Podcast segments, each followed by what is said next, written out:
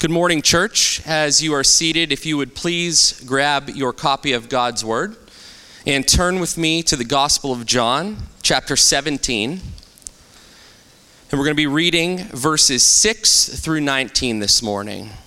If you don't have a copy of God's Word, we will have um, the verses up behind me. You can follow along. And just as a reminder, as you're turning there, we will be uh, preaching this morning from the High Priestly Prayer. And this section will be taking place right in the middle of that prayer. All right, John seventeen, verse six.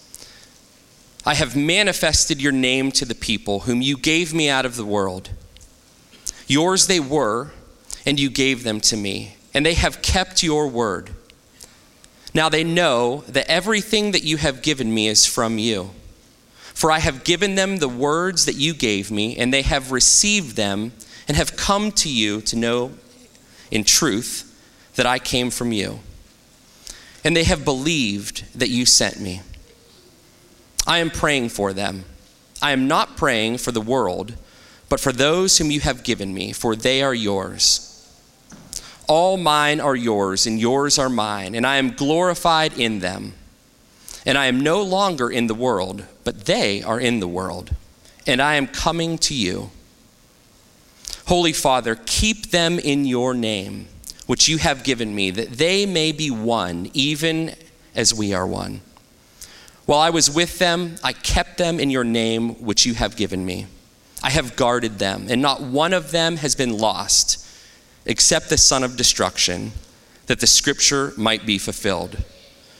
But now I am coming to you, and these things I speak in the world, that they may have my joy fulfilled in themselves. I have given them your word, and the world has hated them because they are not of the world, just as I am not of the world. I do not ask that you take them out of the world, but that you keep them from the evil one. They are not of the world, just as I am not of the world. Sanctify them in the truth. Your word is truth. As you sent me into the world, so I have sent them into the world.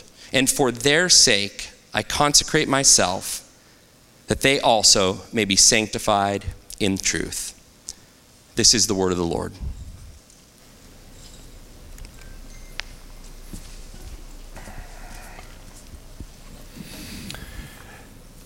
Everyone desires joy, true joy. But what if the joy in your life does not come from the place that you think it will? And what if the greatest joy that you experience in your days here on earth do not come in the circumstances that you imagine? Have you ever sat and really thought about that fact, that joy might not come from where you think it's going to come? Jesus is praying for those who follow him. In the first part of John seventeen, he prays to the Father, seeking to be glorified, and now he begins to pray for those who are his disciples, those who are following him. And the veil between us and the divine interaction is peeled back, and we get to listen to what he prays for. And he prays for his followers, and in this prayer, he makes a remarkable statement. It's found in verse thirteen. He says, "But I am going to you now, and these things I speak in the world, that they may have my joy fulfilled in themselves." Jesus prays to his Father that you would have joy, but not just any type of joy. His joy that comes to its fulfillment or its completion in your life. That is a remarkable request and becomes an encouraging promise for those of you who believe in Jesus. And so follow the logic of the prayer with me as we see how Jesus prays for our joy. He begins this section in verses six through ten, and he prays regarding the fact that those who believe in him are actually those who belong to God.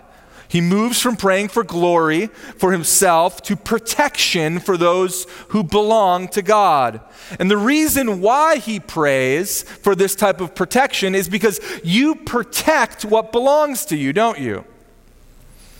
And Jesus longs for his followers to be protected in a world where there are many threats before them. You know what these threats are. They're in many ways similar today as they have been for hundreds and hundreds of years. The threat of discouragement, of conflict, the threat of persecution, the threat of physical suffering, the threat that causes us to doubt God's goodness and God's godness when we experience difficulty in life.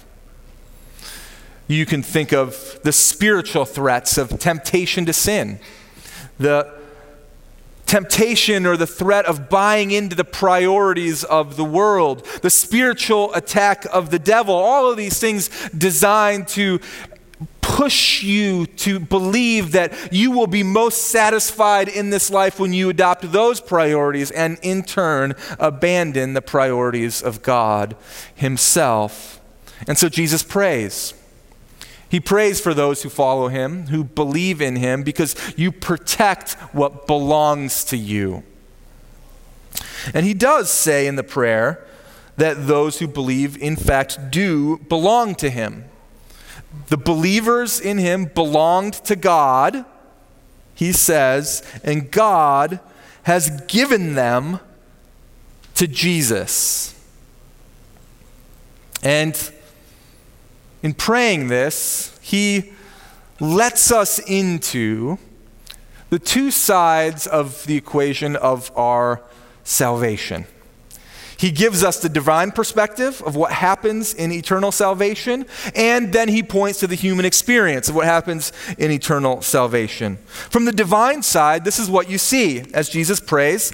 Looking back in verse two, he says, "Since you have given him authority," being Jesus, "over the flesh, to give eternal life to all whom you have given him." Similarly, verse six, "I've manifested your name to the people whom you gave me out of the world. Yours they were, and you gave them to me, and they've kept your word." Verse nine, "Those whom you've given me." Verse ten, "All yours are mine, and mine are yours." And so you see from the divine side of our salvation, people belong to God. God gives them to Jesus. And actually, you see a thread like that that's happening all throughout the Gospel of John. If you back up all the way to John six, John six forty-four, Jesus says, "No one can come to me unless the Father who sent me draws him, and I will raise him up on the last day."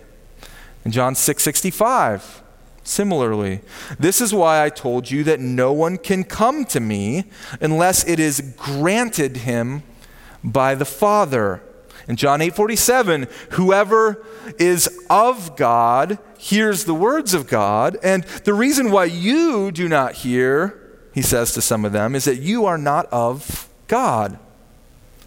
And so you begin to step back and you see in the divine interaction what's happening in the context of people's lives, whether or not they realize it.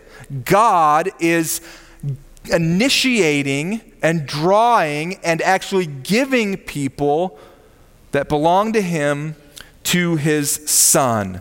Now we know, we know from our experience and we know from the scriptures that when somebody com- becomes a Christian, that happens when they believe something about Jesus. They believe upon him for their salvation, for the forgiveness of their sins. And yet here we also see that the God the Father is the one who gives or initiates this dynamic of belief.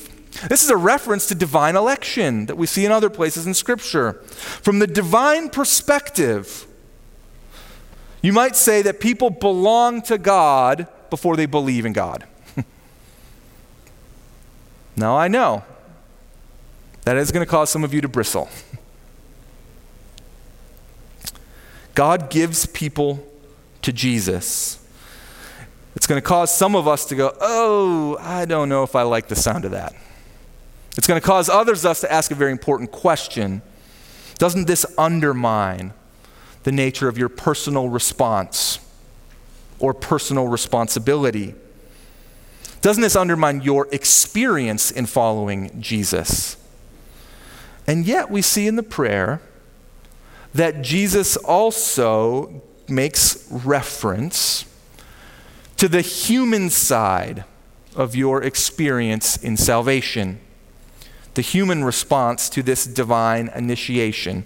And we see it in verses six, seven, and eight. Look at verse six. Jesus manifests God's name to people. Verse six, they keep his word.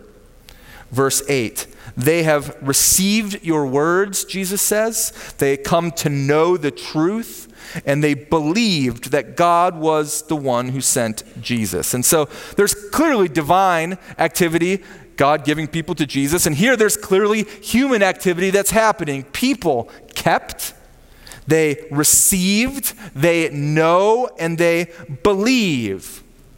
This is the human experience of receiving salvation from God. The most common objection that you hear to God's divine sovereignty as it relates to salvation is, well, doesn't that just make people robots?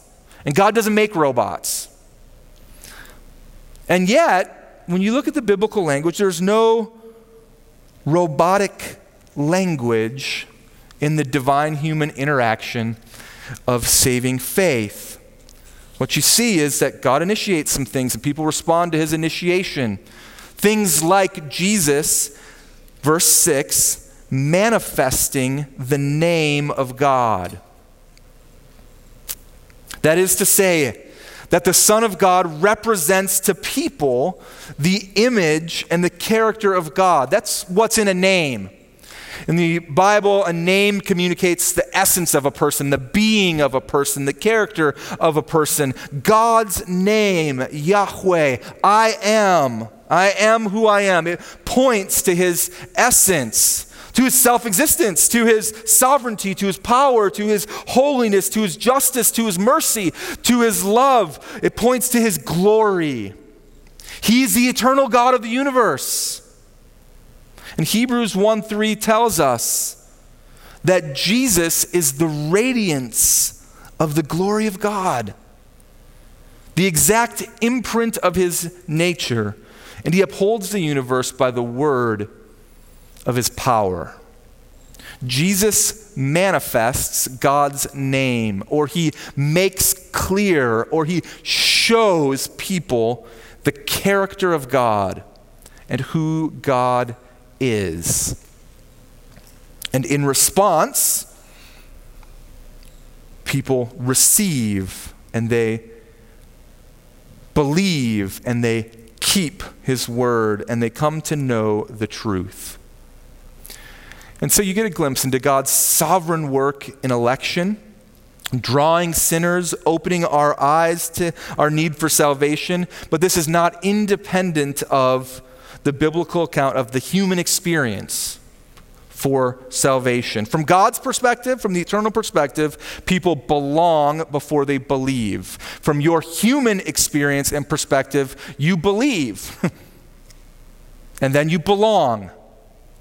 And that's what it means to follow the Lord. And this is points to the fact that Jesus, praying for these people, praying for you who believe, shows his eternal value for you. He prays for you, not for the world generally, it says in verse nine, but he prays specifically for the ones that are most valuable to him, to the ones who God gave. And in this prayer, he helps us to understand how we interact with the world, and he points us to the type of joy that we can ultimately have in it. Jesus points to the fact in the prayer that we are sent into a world that will hate us.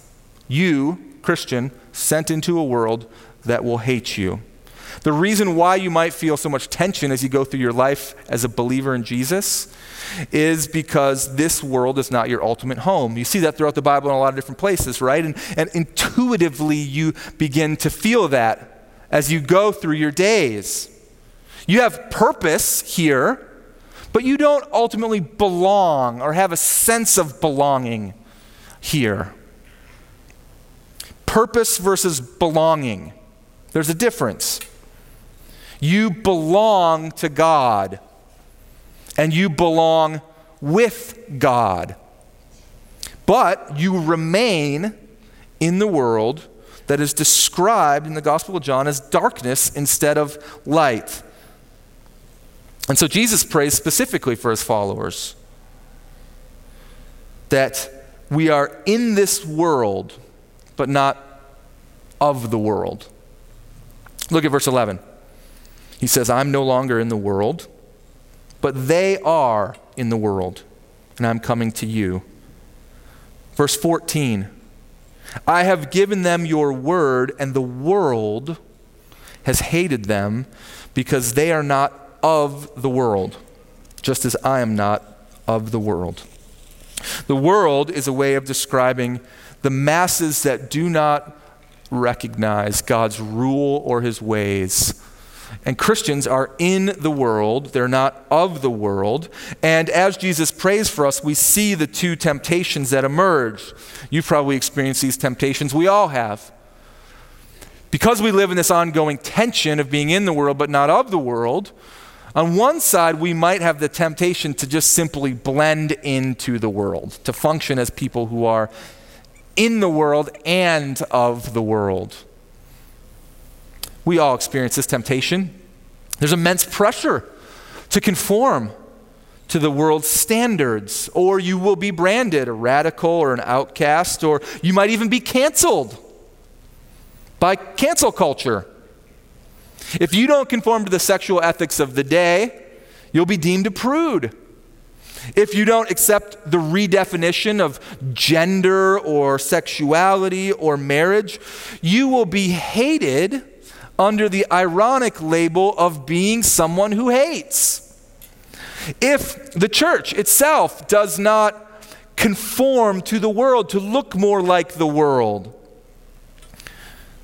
even on Sunday morning in what we do together, to have higher production, to have more lighthearted comedy, to be more embracing of current cultural trends, the church, your church even, might be deemed to be too serious or out of touch or not relevant. But Jesus reminds us that his followers are not of the world. And because they're not of the world, the world will hate them for not conforming. Because you are not of the world, the world will hate you for not conforming. And that leads to the second temptation, because nobody wants to be hated. Nobody wants to live in constant tension in their life. Well, maybe we'll just isolate ourselves from the world. Maybe we won't actually be in the world. We will just self-segregate. And we'll do so on the premise of purity. We'll withdraw from the government. We'll withdraw from social groups. We'll withdraw from the schools. We'll only associate with Christians because we know that all of them are really nice and loving and kind, and they all see COVID the same way.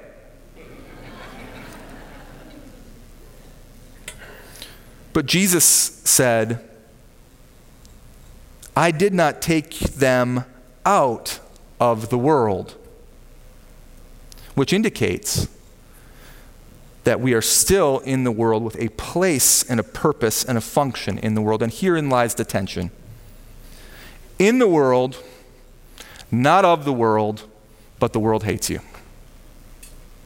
That doesn't sound like very good news. Let's pause here and think for a moment about what this means for our expectations for life. Because if you are like most people, your expectation for life is an expectation that things will be increasingly getting better for you, that your career will advance, that, yeah, you'll have some health bumps along the way, that's natural for everyone, that you might have some relational tension with the in-laws because, well, they're the in-laws, and and on down the line. But certainly you're not going to have to live your life with a mass of people who hate you. Nobody has that expectation for life.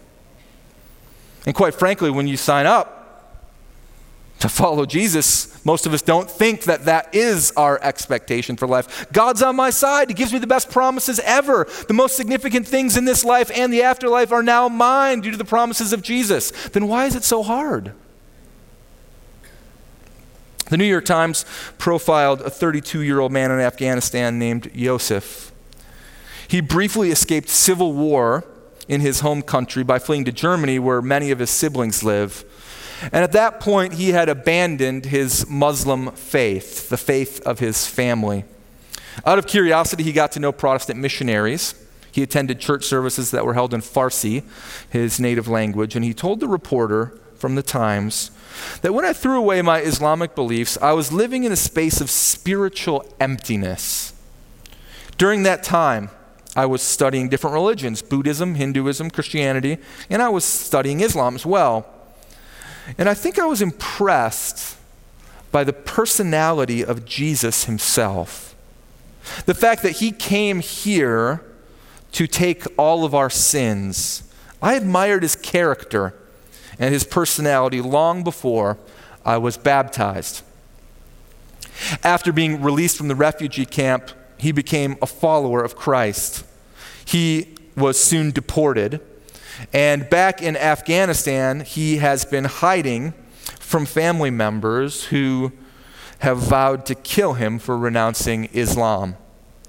A brother-in-law named Ibrahim even offered the New York Times reporter twenty thousand dollars to tell him where Yosef is hiding. He said, if I find him, once we are done with him, I will kill his three-year-old son because he is a bastard, Ibrahim said.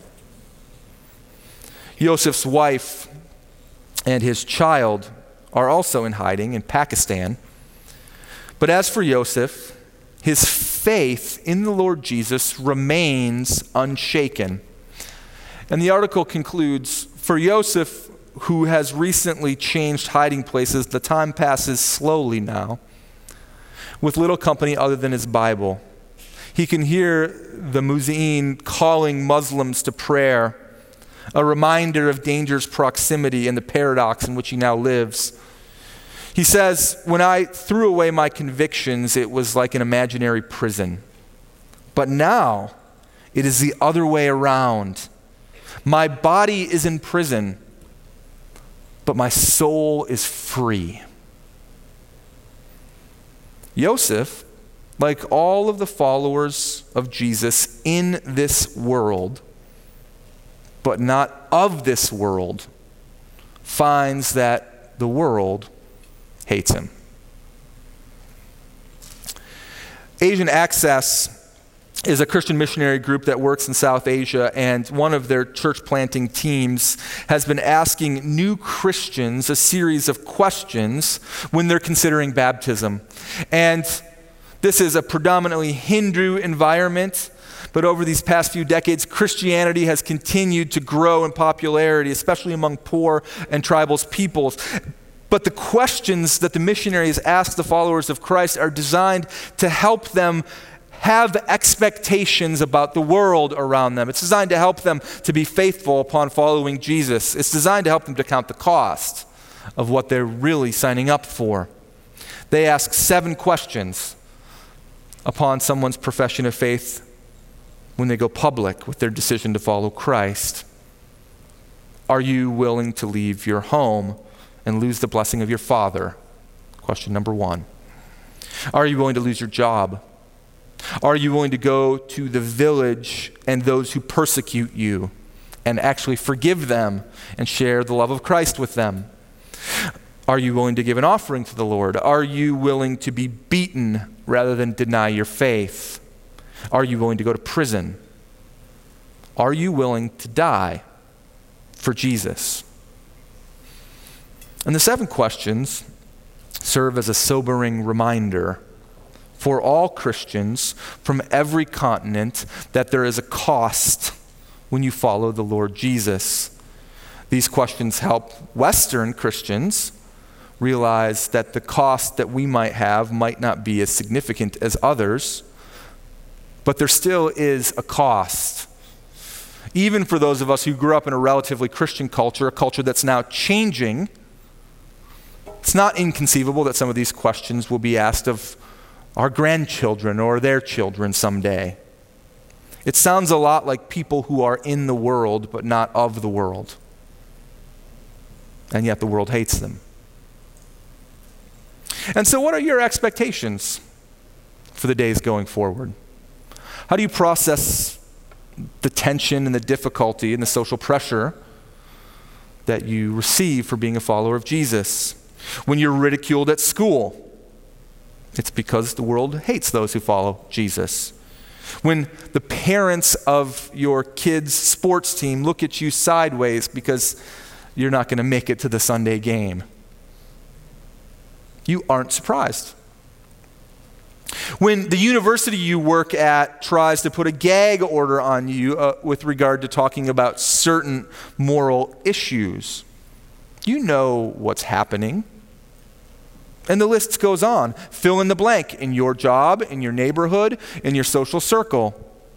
Don't be surprised if the world hates you. Jesus acknowledges the reality to his Father. And yet, at the very same time, he prays in verse eighteen, "As you sent me into the world, so I have sent them into the world." Christians are in the world, they're not of the world, the world hates them, and at the very same time, we're intentionally sent with the purpose of the Lord Jesus himself. And that, my friends, leads to the good news of what Jesus prays for and the promises that are for you. We see that Jesus prays in this prayer that God will keep you and that God will give you joy. That in the midst of all of the difficulty of a world that hates you, God will keep you and God will give you joy. He prays that God will keep you, and there are four ways in which he prays this. Jesus prays that God will keep you in his name, verse eleven. Keep you from the evil one, verse fourteen. That he will sanctify you or keep you in the truth, verse seventeen. And that he will sanctify you in the word, verses fourteen and seventeen. Now that's a fantastic and really hopeful promise, because no matter how difficult the world around you seems to be, Jesus tells the Father that he has been the one protecting his disciples to this point, and now he asks God, the creator, the sovereign of all the universe, to continue protecting the Father and keeping them in his name. God's name. What is a name? We said it's communicating his essential being, his essence, his character. That God would keep Christians in his glory. It's hard to know if Jesus means precisely that God would keep us by the power of his name, or if God would keep us in conformity with his name or conformity with his character. But I would assume that it's probably both. Proverbs eighteen ten says that the name of the Lord is a strong tower. The righteous man runs into it and is safe. So when the followers of Jesus are kept in the strong tower, the name of the Lord, this means that they're naturally kept from the evil one who would seek to undo you. That God himself protects you and guides you and nourishes you even when the outlook around you is really dim. You are secure. You. You are secure. In the name of God. You are protected in the midst of difficulty. God is keeping even you, no matter what type of pain you might have. And he keeps us according to his character and his power and his being. And he sanctifies us, it says, in verses seventeen and nineteen, by his word. That God keeps you, he makes you holy, and he sets you apart by his word. I don't know if you realize this, you read the prayer, or it was read out loud today, that there's a lot to do with the world, and there's a lot to do with the Word in this prayer. That the Word, God's Word, is what Jesus gives to us, verse eight and fourteen. That God's Word is what we receive, verse eight. That it is what we obey, verse six. That it is God's Word that He uses to sanctify us, verses seventeen and nineteen. And to sanctify someone has two meanings. To sanctify means to make someone holy, that God engages you in the process of changing your life and making you more holy, and He does so by His Word. And to sanctify someone also means that you set them apart for a particular purpose, that God sets you apart to navigate a world that hates you, and He does so by His Word. If you have ever thought to yourself or wondered why our church seems so simplistic in its outlook, and why it seems like everywhere you turn, we saturate ministry with Bible teaching, with little kids, with middle school kids, with senior high kids, with college students, with adult growth groups, with Sunday morning classes, why we spend week in and week out, every single week of the year, spending time together for forty minutes on Sunday morning, hearing an exposition from the Bible that is careful in its approach, that's not fifteen minutes or twenty minutes, that doesn't just give you spiritual inspiration or a lot of inspiring stories. This is why. This is why we do what we do, because God calls people to Himself through His Word. That God makes them prepared for a world that hates them through His Word. That God makes you holy through His Word. That God sets you apart for mission, and He does it through His Word. The ordinary reception of God's Word is the means by which He chooses to change your life, to grow you, to shape you, to prepare you, to give you hope, and to give you eternity. And so Jesus prays, keep them in your name and sanctify them by your word. And here's the thing. Not only does, does God work in you by His word in the midst of a difficult world, but Jesus prays in verse thirteen that you can have joy even in a world that hates you. I'm coming to you, and these things I speak in the world, that they may have my joy fulfilled in themselves. Joy, not any joy, my joy. Joy from heaven that is brought to its full in your life in the context of a world that hates you. There was a New York Times article published a few years ago called, "Are We Living in a Post-Happiness World?" The writer says, joy, it seems, is everywhere these days. Joy is used to sell boxes at IKEA. It's included in ads for drinks at McDonald's. And there are t-shirts that tout joy as an act of resistance. There's a Chasing Joy podcast. And a number of books are being published each year devoted to joyful living, joyful marriage, joyful productivity. But if joy is everywhere, why does happiness feel so elusive? Politics in America have divided us into two camps, she writes, angry and angrier. Our world is threatened by climate change, and the booming United States economy is showing signs of fatigue, she says. Douglas Abrams, the author, author of The Book of Joy, said, in an age of despair, choosing joy is a revolutionary act. So are we living in a post-happiness world? According to the World Happiness Report, we might be. Happiness in the United States is declining. Americans said they were less content in twenty eighteen than the year earlier. Who knows what they would say after twenty twenty? Ranking ahead of the United States was Australia and Canada. Canada, of all places. The twenty-four hours news cycle, combined with the onslaught of natural disasters, social upheaval, political strife, has left Americans exhausted. But do you remember the question that we asked at the beginning of our time together? What if your joy in this life does not come from where you would expect it to come from? What if true, lasting joy is not birthed out of the circumstances that you assume they would be birthed out of? What if your joy doesn't actually come from your family? What if it doesn't come from spending time with your granddaughter? What if it doesn't come from material comfort or the next car that you buy? What if it doesn't come from your next form of entertainment or relaxation or the vacation that you're longing to take now that travel is open?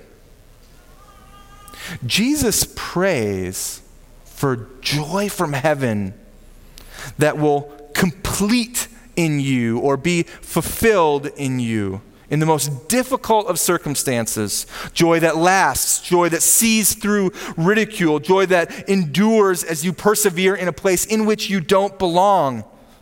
Joy that is rooted in the fact that you belong to God, that you have hope for a future, but you're on a mission for the time being, even though it's difficult. The joy of the Lord himself that is fulfilled in you. In this part of the prayer, you see that the followers of Jesus are sent into a world that hates you.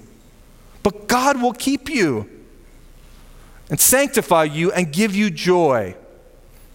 The followers of Jesus are sent into a world that hates you. But God will keep you and sanctify you and give you joy. What does this joy look like and how does it play out? I close this morning with just two short stories. The first is from a woman in our congregation, a woman that many of you know. She exudes joy. She's about this tall, and her name is Susan Rubenstraw. Susan is the type of person that when you meet her and you get to know her a little bit, I've had, I've actually had many of you ask me, is she for real? Like, is she really that happy? Does she really have that much joy? And it takes you about fifteen, twenty minutes to realize, nope, she's definitely for real. One of the most joyful people I know. This past week, Susan was diagnosed with brain cancer. And as members on our team talked to her about her diagnosis, what she said was significant, but the tone in which she said it said it all, because she exuded joy in the most difficult struggle of her entire life. How does that happen?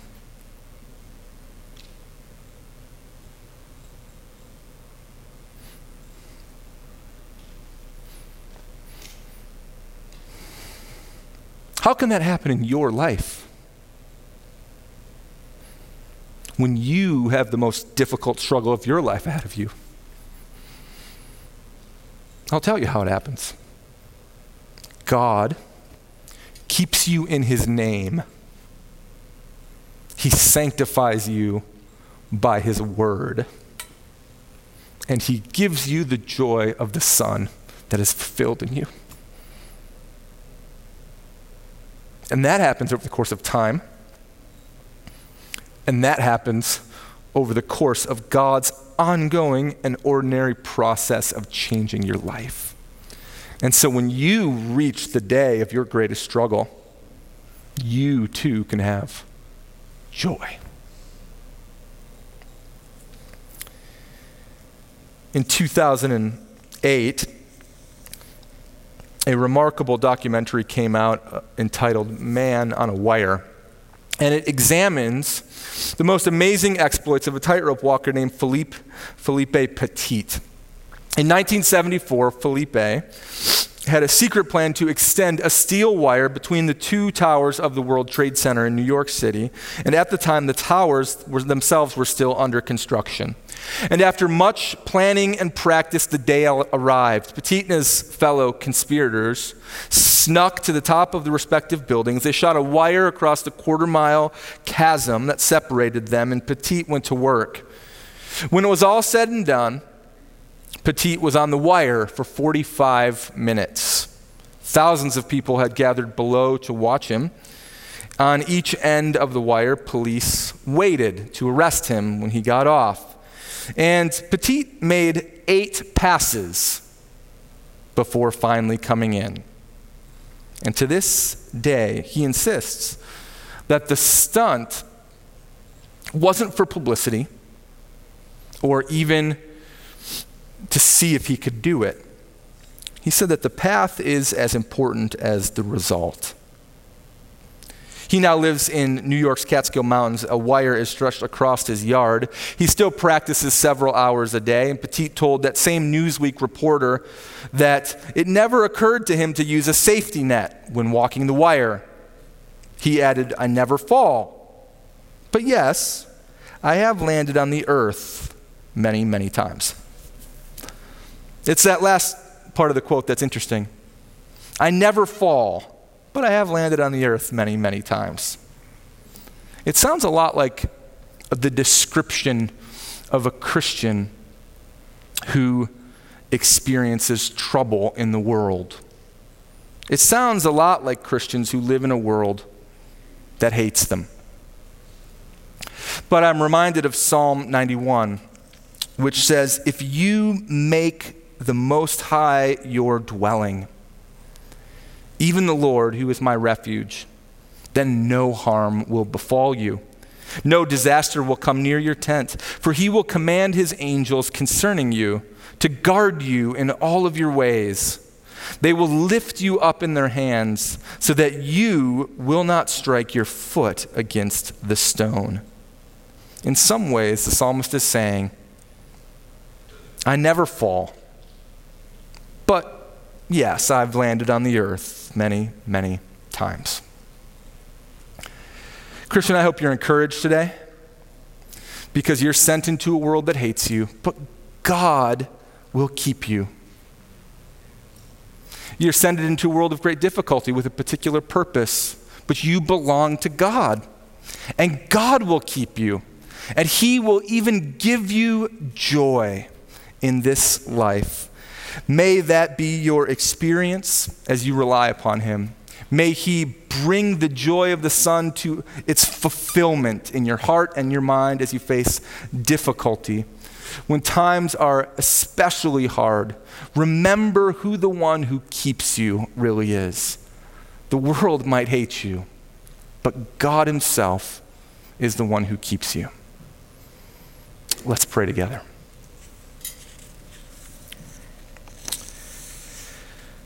Father, we thank you for letting us into the interaction between you and your Son. We thank you for showing us the divine aspects of salvation that we cannot see fully, but you give us this instruction for our encouragement. We thank you, Father, for the promises of being in the world and not of the world, and helping to set or calibrate our expectations for the days of our life. And we thank you for the good news that through the Lord Jesus himself, we can have joy. Give us joy all the more, we ask. Foster it in our hearts, in our minds, as you increase our trust and our knowledge of you. God, give us joy in the good times and joy in the difficult times. And may we be a testament to your goodness as we walk through our days, we pray, for the sake of your glory. Amen.